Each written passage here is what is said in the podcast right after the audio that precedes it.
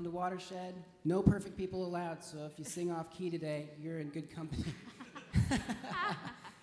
hey, um, I love this song. It's a brand new one for us. It's, I guess, on our, our rotator in a different key. Uh, but it comes out of this passage from 2 Corinthians 5, and I just want to share this with us today.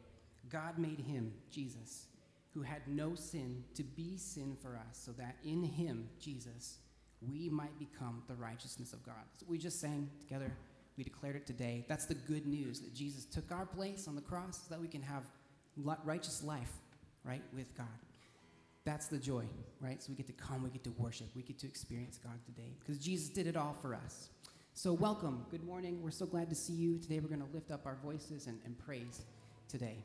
Um, let's take a moment. Let's just uh, greet the people around us and say, hey, if you need a question, ask people what they did for Valentine's Day last week.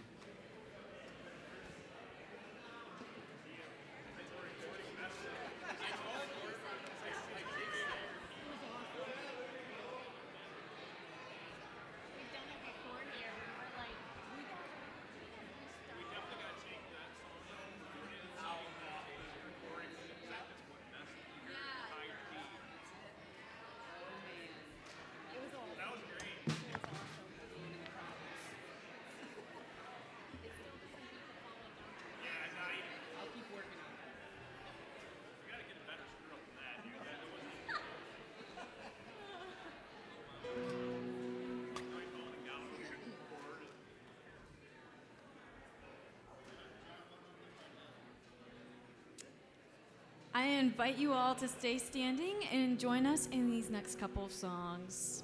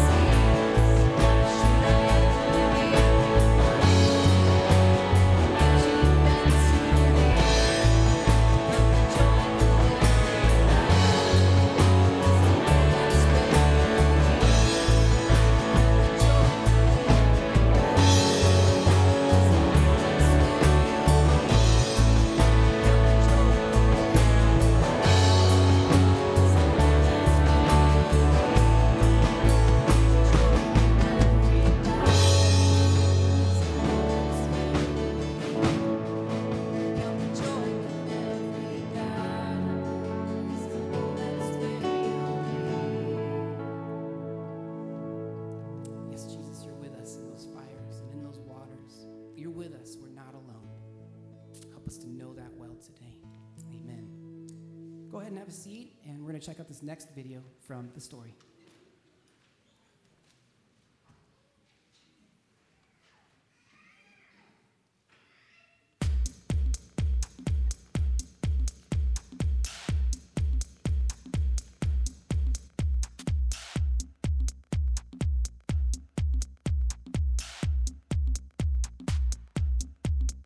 The Israelites left Babylon, many returning to Jerusalem, and some heading to surrounding countries.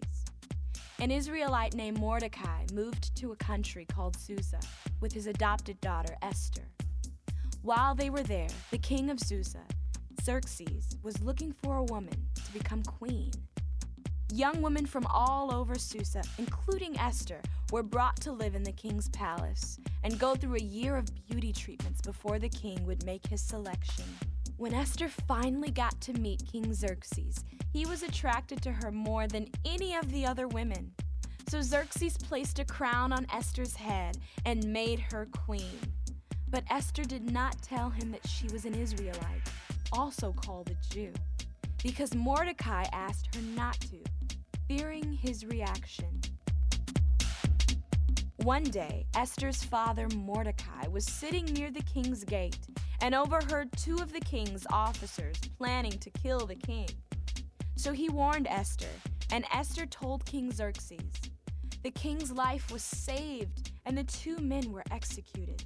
Shortly after, King Xerxes promoted one of his men, named Haman, to a position higher than all the other officials. He commanded everyone to bow down as Haman entered each day through the king's gate. But Mordecai refused. When Haman saw this, he was furious and even more angry when he found out from some of his officials that Mordecai was an Israelite. So he looked for a way to kill not only Mordecai, but all of the Israelites living in Susa. He convinced King Xerxes to declare a law stating that all Israelites living in the region would be killed on a specific day because they would not follow the king's laws. When Mordecai heard about the law, he tore his clothing and wept bitterly. He convinced Esther to go before the king, reveal that she was an Israelite, and ask the king to spare her people. There was one problem. No one, not even the queen, was allowed to come before the king uninvited. If they did, they risked being put to death.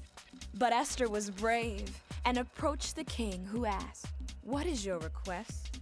Esther said that she wished for the king to host a banquet and to make sure that Haman, the man who wanted to kill the Israelites, was there.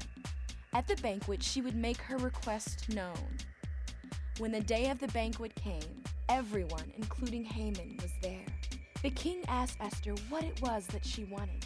She revealed that she was an Israelite, a Jew, and begged for her own life and the lives of her people. The king was furious with Haman, who had convinced him to create the law and had him arrested and killed. Then King Xerxes not only removed the law to kill the Israelites, but gave all of them living in the region protection and rights. Because of Esther's bravery, the Israelites were spared and even honored.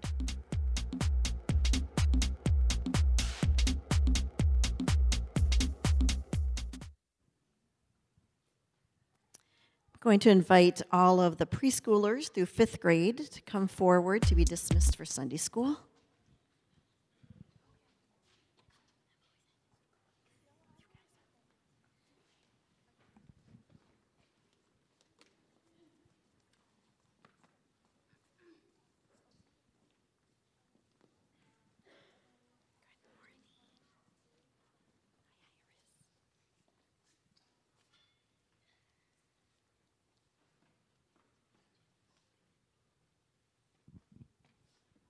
Let's pray. Father God, we just want to thank you for this beautiful day. The sun is shining. May we be able to get out and enjoy some of that. We thank you for these children this morning, and we thank you for your word. May what we learn today, may we be able to bring that out into the world this week and make a difference. In Jesus' name we pray. Amen. I feel like I need some of that, you know, club 20 weeks into this story, and every week we're doing a little bumping. So, welcome to Watershed. Glad you're here rocking it out with us. Um, I'm Pastor Aaron, I'm a campus pastor here uh, at Watershed. Uh, a couple things that I want to highlight. Glad you're with us this morning. If you start to smell bacon and sausage, you are not imagining things. We have our third Sunday potluck. We do that here at Watershed just to help build community, spend time together, get to know each other a little bit more. Oftentimes, just coming to worship, you know, we're rubbing elbows, but uh, just gives us a little bit more time. If you're interested in joining us, uh, Mark is cooking some breakfast this morning pancakes, sausage, bake. Everybody salivate. Now everybody's going to be like, Do I smell it yet? Do I? But uh, you're more than welcome to join us. You don't have to have had something. Um, I'm sure you're not filled up on donuts quite yet, but uh, feel free to join us uh, for that. We'd love to have you, get to know you a little more. Um, the next thing that I want to make mention of is this week starts a season of Lent. Uh, it's a season where we really kind of reflect on our mortality, who we are. We're created people. Um, and as created people, we need our Creator God. Uh, it's a time where we focus on that need for God. That's why oftentimes people give up, they fast um, from something uh, in their life, oftentimes so that they can realize wait a second, how can God fill that space? How, I, how can I be more aware of this God that, is, that has created me, loved me, rescued me? Uh, really focuses our attention as we come to Easter, we come to the cross, we come to Jesus' resurrection. Ash Wednesday is, is how we begin, where we put ashes on our head. You see it across Christian uh, churches and denominations. Uh, people walk into, you know, coffee shops later on, restaurants, bars, will walk home with these black crosses, but it's from ash to ash, from dust to dust. We recognize God's life giving presence. So, uh, if you're interested in worshiping with us on Wednesday evening, um, up at six, I believe it's six Yep, 5:15 soup dinner. So sometimes it's good to turn around. And 6 p.m. Um, Drew's going to be leading us in some worship. Pastor Bill's going to share a meditation uh, with us.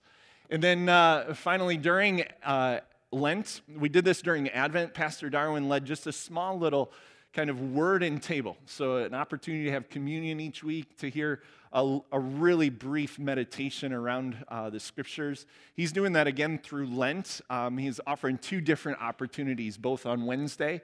Uh, it's 7.30 in the morning, so if you want to just get, get your mind focused before you head into work, uh, there's an opportunity there. Um, or if you're uh, deciding you come on Wednesday night and you want to come just a hair early, um, those times, those opportunities are there for us to be focused, to center our lives in Christ. So I uh, just want to make you aware of these things, some highlights, um, and then I would like to invite you to pray with me again. God, we're, we're really here to, to focus our attention, our minds, our hearts on you this morning. As people who are created, Lord, from dust we are, to dust we end up going, unless you return. But Lord, you are the breath that animates our life. You are the very one who has created us, down to the molecules, the DNA that makes us who we are and, and unique. And yet, somehow, uh, Lord, when we were made, each of us were created in your image to have characteristics and qualities to think, to use, use our minds, to be able to join you in creating. Lord, today we're going to talk about our, our moments matter in life. Because what we do in the moments have the potential to, to bring life. Lord, but all of that, it, it can't happen without your spirit moving in us today. So, Father, uh, I, I pray that your spirit that is present with us, that is the power that gives us life, that is the breath of your life living within us, Lord, will, will breathe that life into us today as we hear from your scriptures. Lord, many of us come from um, facing weeks this week uh, that have been filled with both challenges and joys. Uh, some of our weeks have been mundane, and it seems like it's just another week. Lord, there are concerns, there are family and friends within our Hardaway community, family and friends that we are unaware of as a, as a church body, but Lord,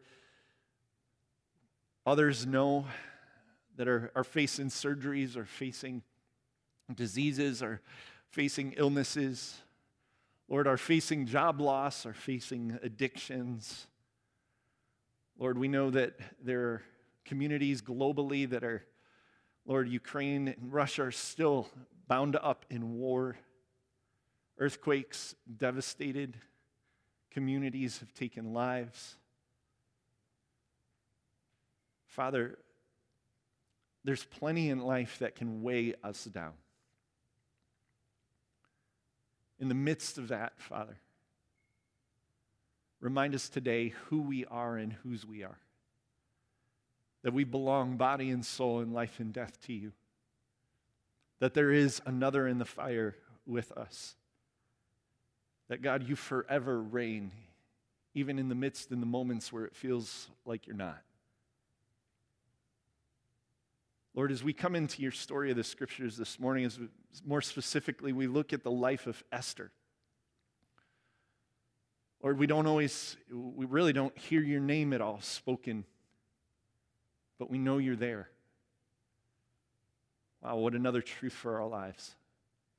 So often you go unseen.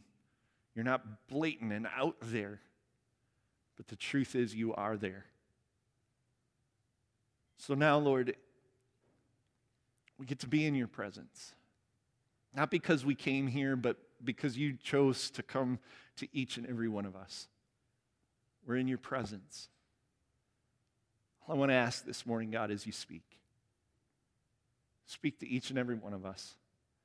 Encourage us again by your scripture, by your word, by what you have to say to us.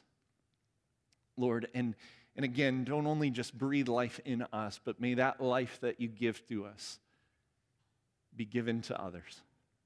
We pray these things, Lord, and many more prayers in the name of Jesus, our Lord and Savior. And all God's children said, Amen.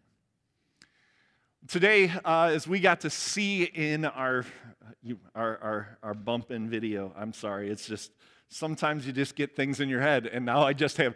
so if I break out, just throw something at me. It's fine.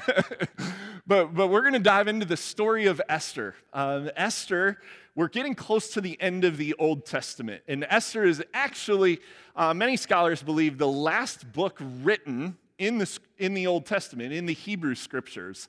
Uh, and so we won't dive down that rabbit trail, but if you look for it in your Old Testament, it, it seems to come early on. It's, it's a historical book, it's telling us a, a great story. I mean, from beginning to end. I would really encourage you, if you read the book of Esther, read it from chapter 1 to 10. It will take you a little while, but, but take the time to read it. There's a, there's a story arc in it. And I'm going to just put up a story arc.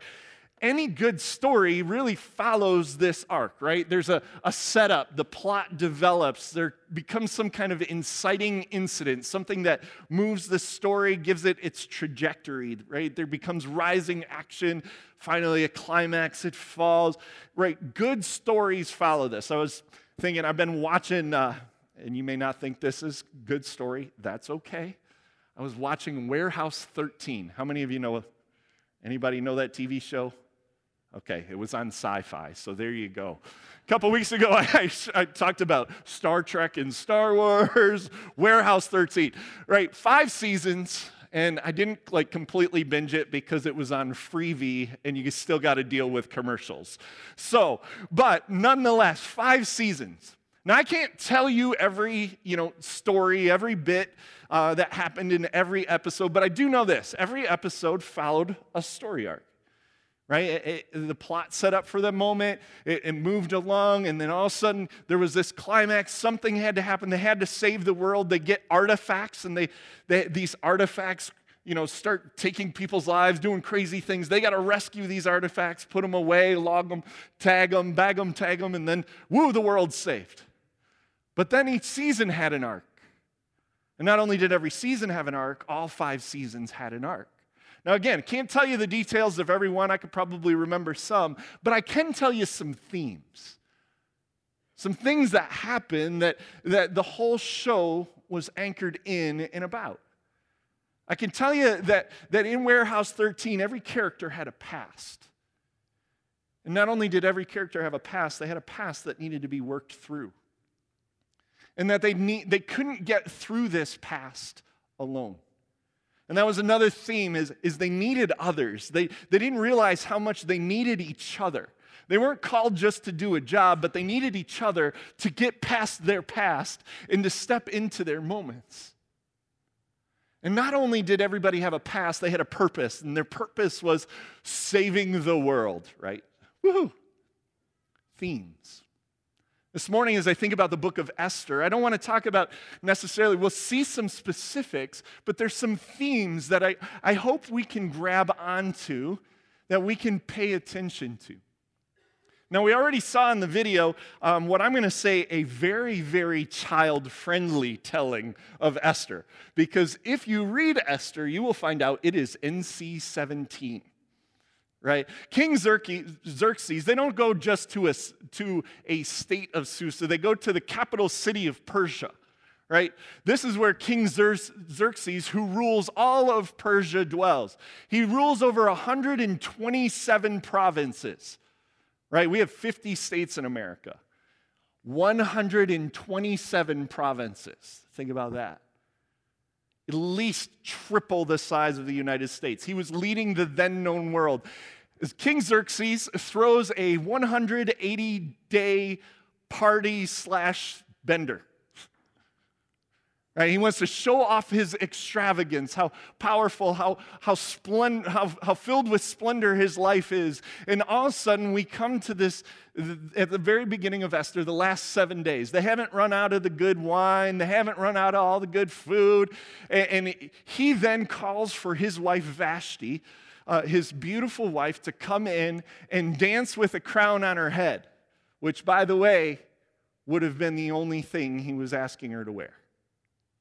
He wanted to show off his wife. But Vashti, who had some moral fiber and character, this is really kind of important for us because as we talk about Esther in just a moment, She's a woman we know, especially as we journey through the story, a woman of beauty and courage, of character. Well, Vashti had some character and she said no. You think Xerxes, the king of the then known world, liked that? Oh, no, he didn't. Do you think all of his other buddies liked that? Oh, no, they didn't. Because he said, What should I do to her? And they're like, Well, first you got to ban her. I mean, you can't have that kind of, you know, that kind of disobedience. Oh, and better yet, you now need to make a rule, eh, a law, send it out to the then known world that all women need to make sure that they follow their husbands. Shh.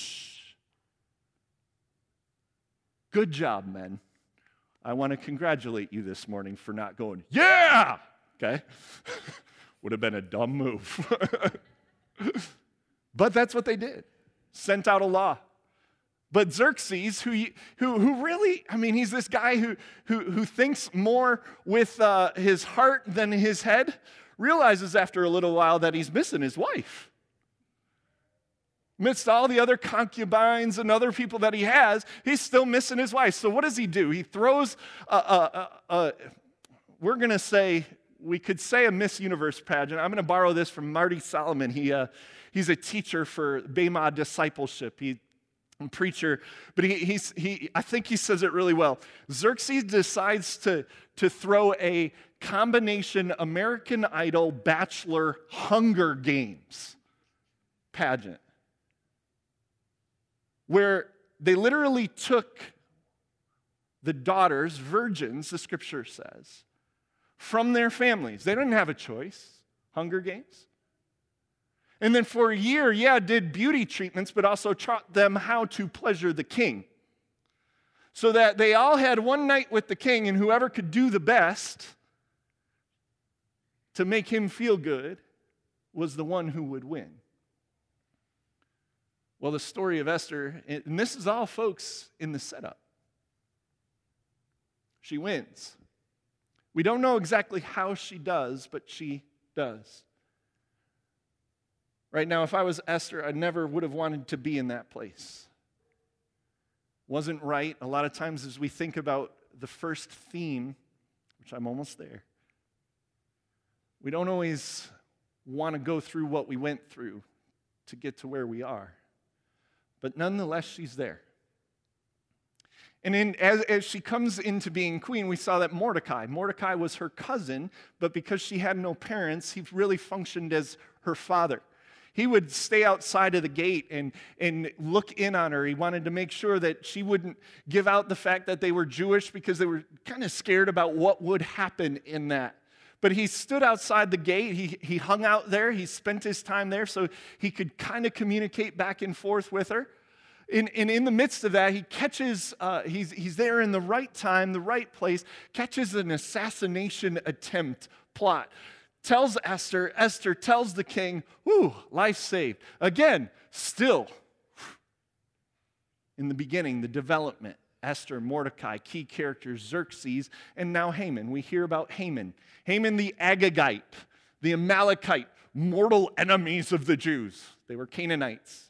King Agag would have been his descendants, fought against Solomon. So here's some history, or King Saul. So, so kind of like, yeah, they, they know we don't want anything to do with you, you don't want anything to do with us. Well, Haman was elevated by King Xerxes, uh, celebrated by King Xerxes. You're supposed to bow down to him because the king says so. Mordecai doesn't.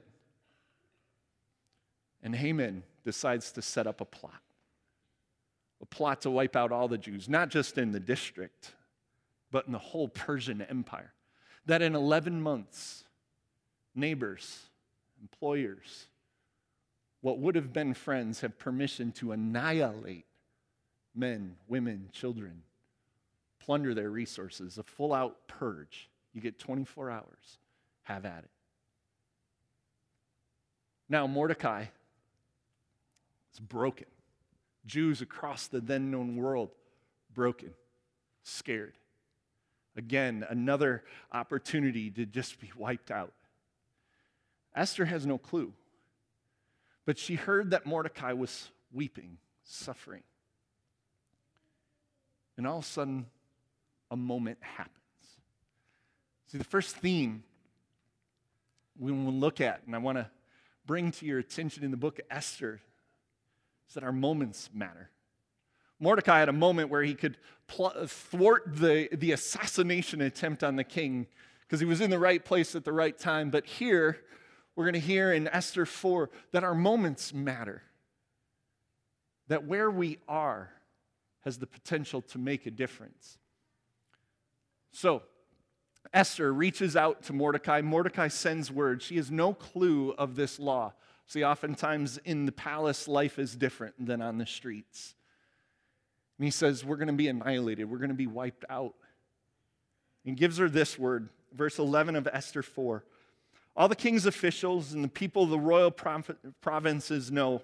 So he tells her this, and she says back to him All the king's officials, the people of the royal provinces know that for any man or woman who approaches the king in the inner court without being summoned, the king has one, but one law that they be put to death unless the king extends the gold scepter to them, spares their lives. But 30 days have passed since I was called to go to the king. He said, Esther, go on our behalf. Beg the king. Go reveal to him that you're Jew. Save us. She's like, Yeah, but I haven't been invited in. You remember what he did to Vashti? He banned her, and the law says I'd be killed. I haven't been welcomed in. Verse 12.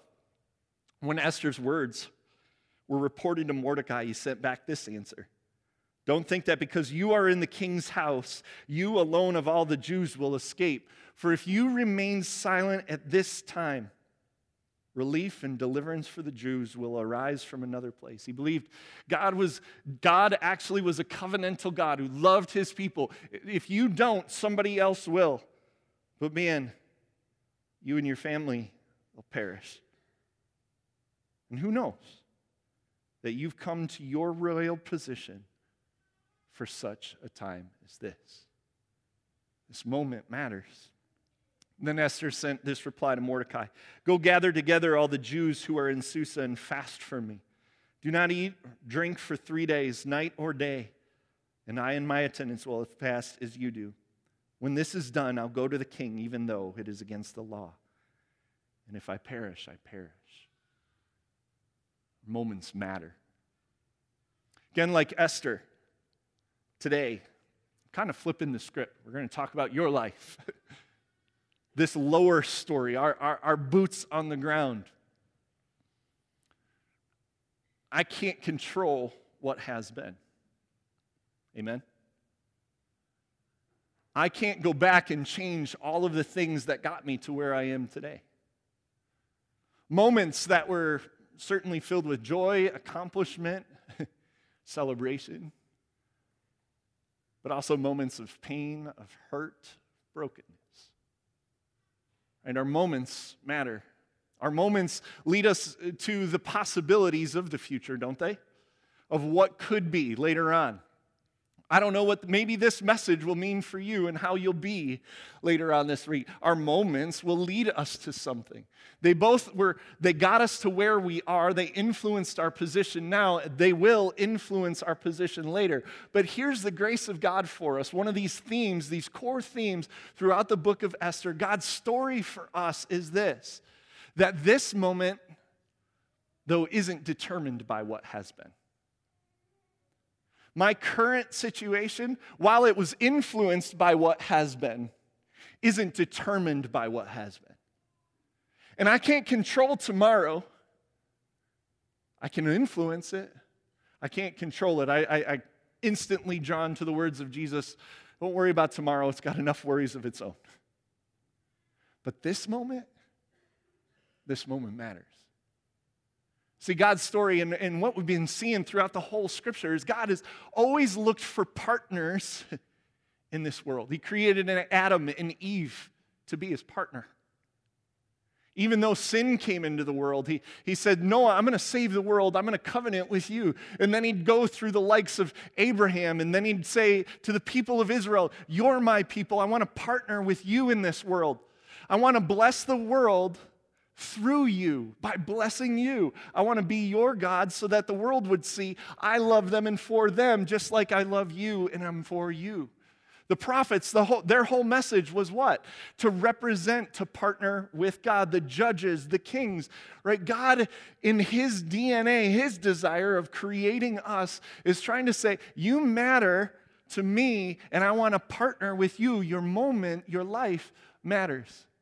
And that's why what has been, even though we can't control it, God's story is one of redemption. Of saying, guess what? I can, I can in this moment change the trajectory of your life despite what has happened to get you here. I mean, Esther, we can look at the fact that, man, we, we can, she, there are things and there are scholars who will say, man, she just coalesced to it all. She, she, she her and Mordecai, they did everything they could do to save their skin. Now, I don't see that in the scripture. However, there are scholars who say that's, that's what is. But guess what? Does it matter? Doesn't matter. What's Mordecai say? Who knows?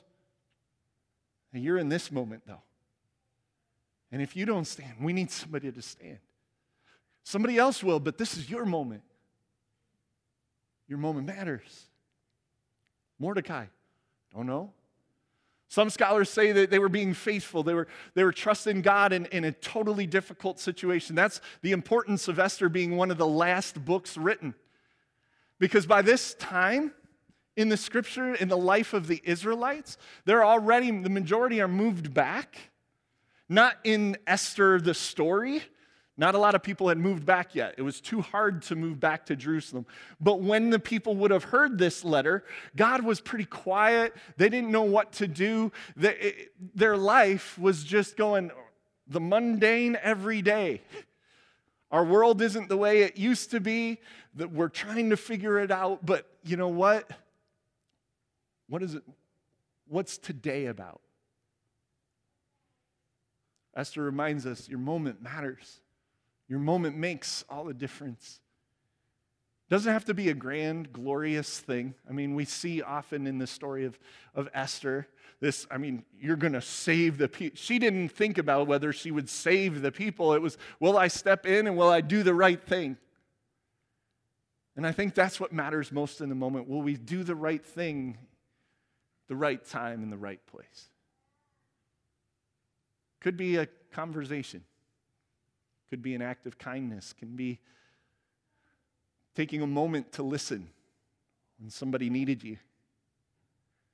Could be that phone call or a text. Could be showing up to work, being dependable, counted on, trusted, because your boss is tired of everybody else not showing up, being counted on. There's sleepless nights. Because what are we going to do if, if this doesn't get done and you're the one who shows up? They're like, oh, thank you. Somebody shows up. Our moments matter. They have the opportunity to influence what will be. We have an opportunity to breathe life into the world. This is a huge theme. But it isn't the climax of the story. If we go back to our story arc, it's only the rising action. The climax of the story is between two banquets. Esther didn't just have one, she had two. The first one was genius. She invites King Xerxes. He says, Okay, I'll go. She goes in front of him. He's not going to condemn her. He loves his wife. He's, he knows what it's like to be missing his wife.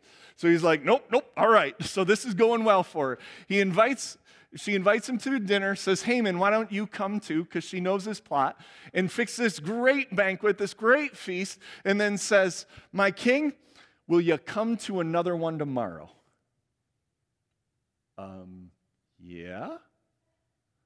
But what do you want to tell me? How many of you ever had that meeting? Hey, can we meet? Sure. Uh, what's it about? We'll just talk about it when we get there. Genius move. Because what does it do in the scriptures? It actually leaves King Xerxes up at night. Now, we don't know why he's up at night, but for whatever reason, he knows I went to a banquet. My wife wants to tell me something. She is the most beautiful woman in the world, right? Like, she won the, the Hunger Games idol contest. And she wants Haman to be there too. I don't know. But she got him wrapped around her finger. Come tomorrow. He can't sleep. And this becomes the climax a quiet presence. Verse 1, chapter 6. That night, the king couldn't sleep, so he ordered the book of the Chronicles, the record of, the record of his reign, to be brought in and read to him. Right? Like, if you're not pompous, prideful, I can't sleep, read me about, read to me all of my accolades. well, it was found recorded there that Mordecai, moments matter, right? That Mordecai had thwarted, right? Had exposed Bigthana and Teresh, two of the king's officers who guarded the doorway, who conspired to assassinate King Xerxes. In verse 3, he says this What honor and recognition has Mordecai received for this? The king asked. Nothing's been done for him, his attendants answered. Why do I say a quiet presence? Because while I start by saying, man, God wants to partner with you, your moments matter. God, God re- redeems our past and, and gives us a new opportunity. Uh, our moments are a new opportunity, no matter where we've been. That's a grace of God, isn't it? Like I can step into a new day today, despite what may have been by God's grace. But did you know this? Esther has no mention of God. I'm talking about God. But Esther makes no mention of God. Again, those who were reading this letter, this, this story, would, would be sitting in the same place. God hasn't spoken. There's no prophets, no leaders. I mean, we're just going about our daily work. God seems to be not in the story and in the picture. Esther, no mention of him throughout. So this must have been at the climax in between two banquets. I mean, this must have been coincidence. But we know that's not how God's story works. There is no such thing as coincidence. We believe in a God who is active, even though we may not be clearly seen. We believe in a God who is sovereign over all of the events of history, both that which is painful and hurtful, and that which is glorious, filled with splendor. We believe in a God who takes and reforms and reshapes what has been to give us the opportunity of what will be. But in the quiet presence, who would have thunk it? As a king who's full of pride sits to, to listen to all of his glorious splendor and works, he hears about Mordecai, a faithful Jew who stood in a moment the right time in the right place. He can't sleep because of his wife, who was willing to risk her life and step into a moment. And we hear about his life saved. Well, what happens next? I mean, is amazing. God literally flips the script. That's why we know this is the climax. If we know how good stories work, the climax is the moment where everything changes. God isn't just a quiet presence, He is at work as well. He's not just hands off, He's involved. He's not just going to bring us a reminder of something, but He's going to actually flip it on its head, and especially for His people. He's not going to let us stay where we were. He's not going to let brokenness win. So, in that moment, he says, Hey, who's in the court? What's been done for Mordecai? Nothing. Nothing's been done. Who's in the court? Guess who walks in just when he asks the question? Haman. Now, Haman is a pride filled man. He had set up a, a, a 75 foot impaling pole right? Not some noose to be hung on. No, that's not how the Persians did it. They built these huge poles to impale people on. So again, NC 17 wouldn't have looked pretty. And he's like, Yes, when my day comes with Mordecai, oh baby, I'm going to have at it. So he's walking in, he's high on life. He got to go to Esther's banquet with Xerxes. And then all of a sudden he hears, Hey, uh, let me ask you something, Haman somebody who, who, who stuck up for the king, who, who thwarted plans, who, who I want to honor, what would you do for him? Haman's like, yeah.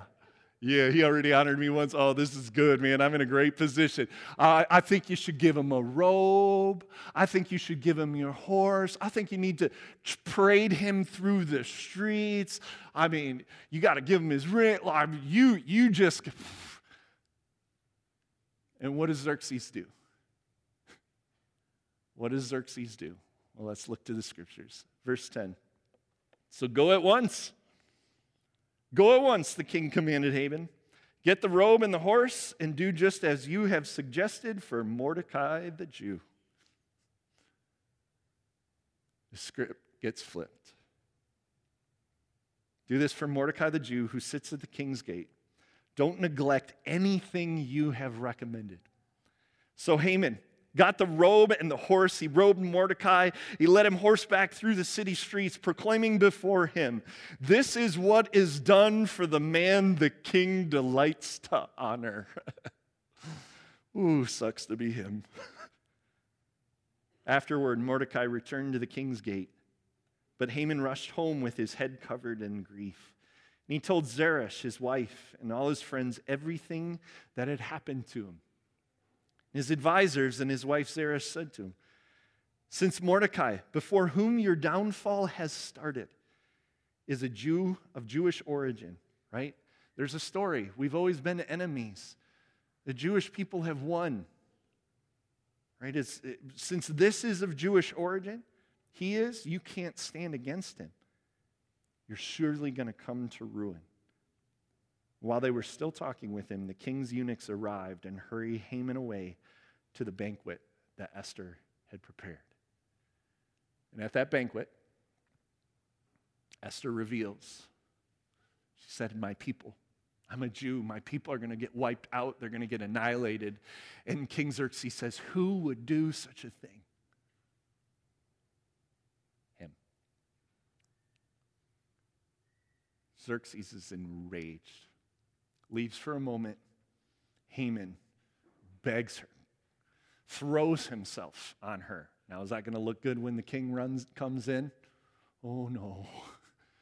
You now want to defile my wife too? King Xerxes orders that Haman gets impaled on the same post he had set up for Mordecai.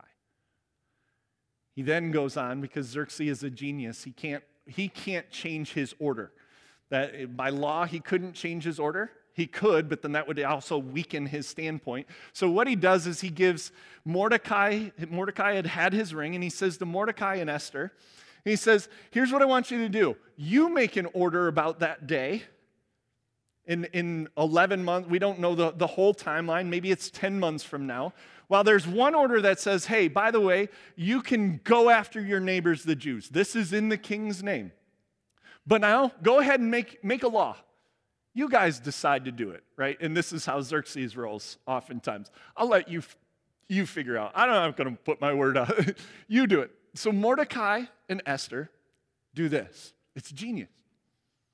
They say, oh, by the way, if you're Jewish, you get to fight back. You have permission to fight back. Goes out to the whole then known world. So now, if you're in that empire, here's the thing you get two orders. One says you can kill your, your, your Jewish neighbors by order of the king, or um, the Jewish neighbors can fight back. You're left with a decision, aren't you? Your moment is going to matter, isn't it? Oh, and by the way, when you start finding out that all of the king's men are on the side of Mordecai and Esther because, oh, by the way, the one who influenced the first one isn't alive anymore, who do you think you're going to side with? And here's, in a simple way, how we get to the festival of Purim, where God flips the script. A day that was meant for annihilation became a day of rejoicing. Not just over one day, but a second day was granted to Esther and to the Jews to defend themselves, to fight for their lives. And while they had the chance to take the lives of others, they weren't going to annihilate them. Haman sought to annihilate. They weren't allowed to annihilate, they were allowed to defend. Now, Haman's family was gone. There was judgment, but there was freedom. And to this day, it's a celebration.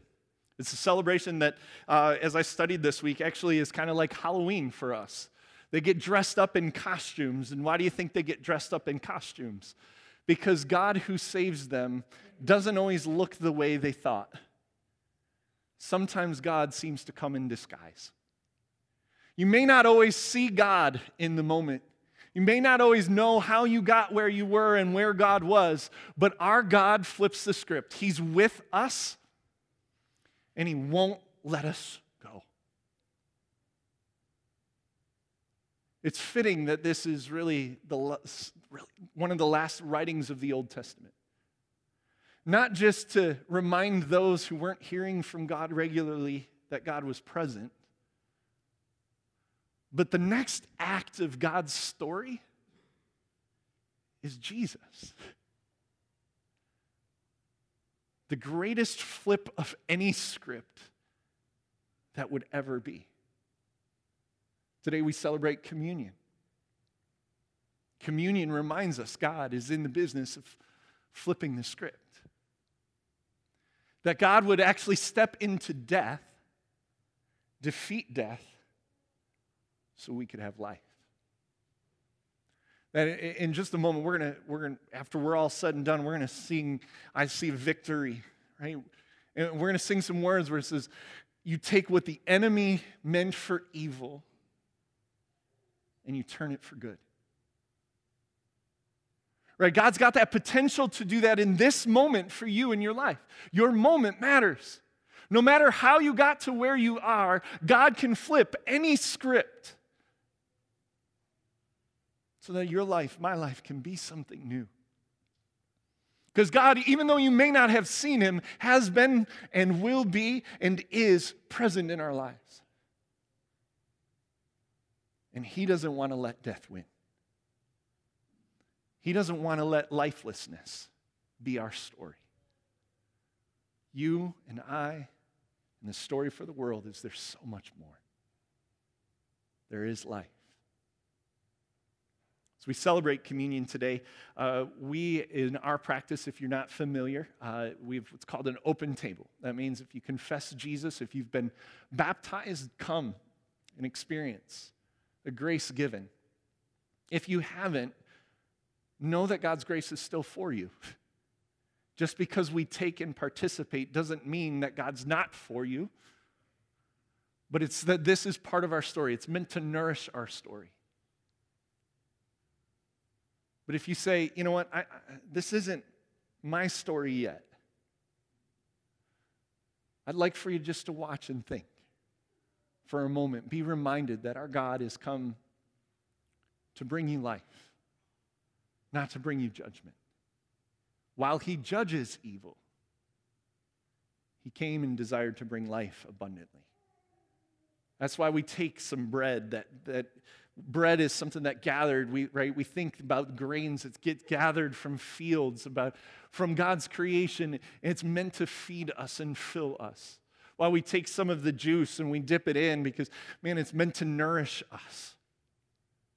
But so much more we know that it reminds us that jesus gave his body his life for us. He poured out his blood for us.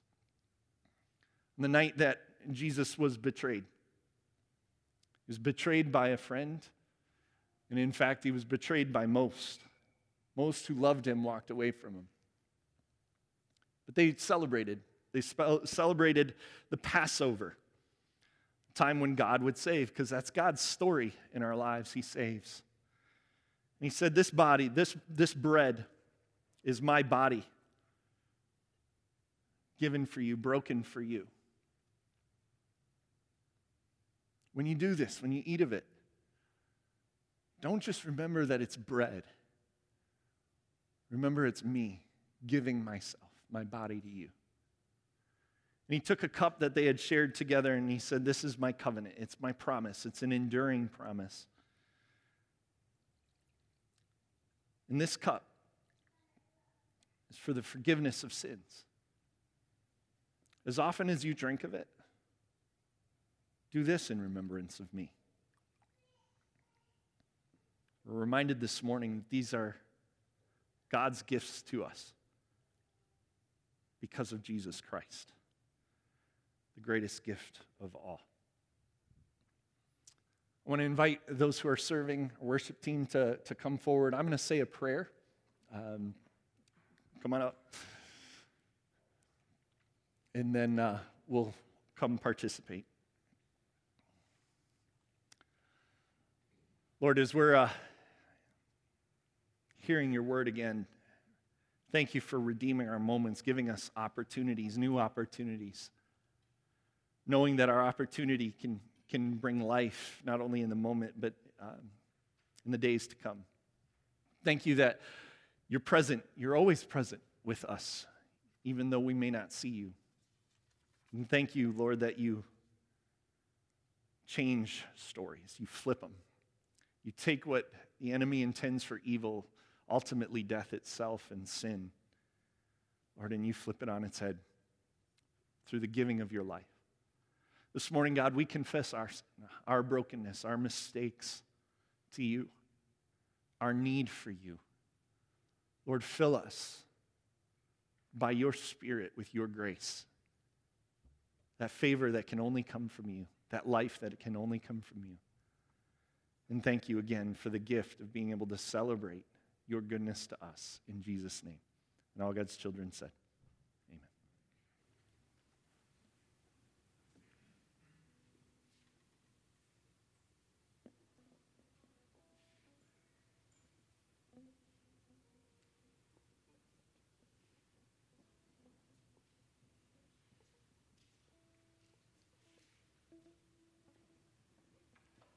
how we do things, we kind of walk up this more towards the middle, make a U around the table. Um, with that being said, come for all things are ready.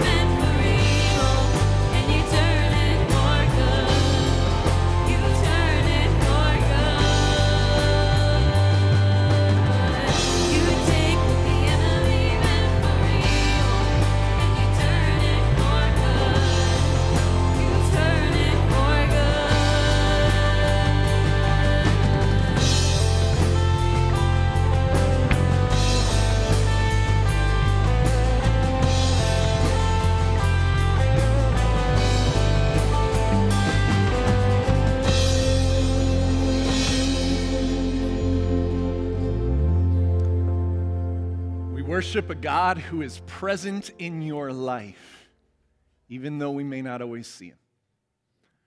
A God who flips the script so that there can be life for us. That's why our moments matter. This next moment of your life you've never lived, you have a new opportunity. Go knowing that the God who loves you and created you is with you. Receive this blessing. The Lord bless you and keep you. The Lord cause his face to shine on you and be gracious to you. The Lord lift up his countenance, his smile upon you, and give you his peace. In the name of the Father, the Son, and the Holy Spirit. And all God's children said, Amen. If you want to stick around to have a little breakfast, feel free. Otherwise, if you don't mind stacking a few chairs, we'd appreciate it.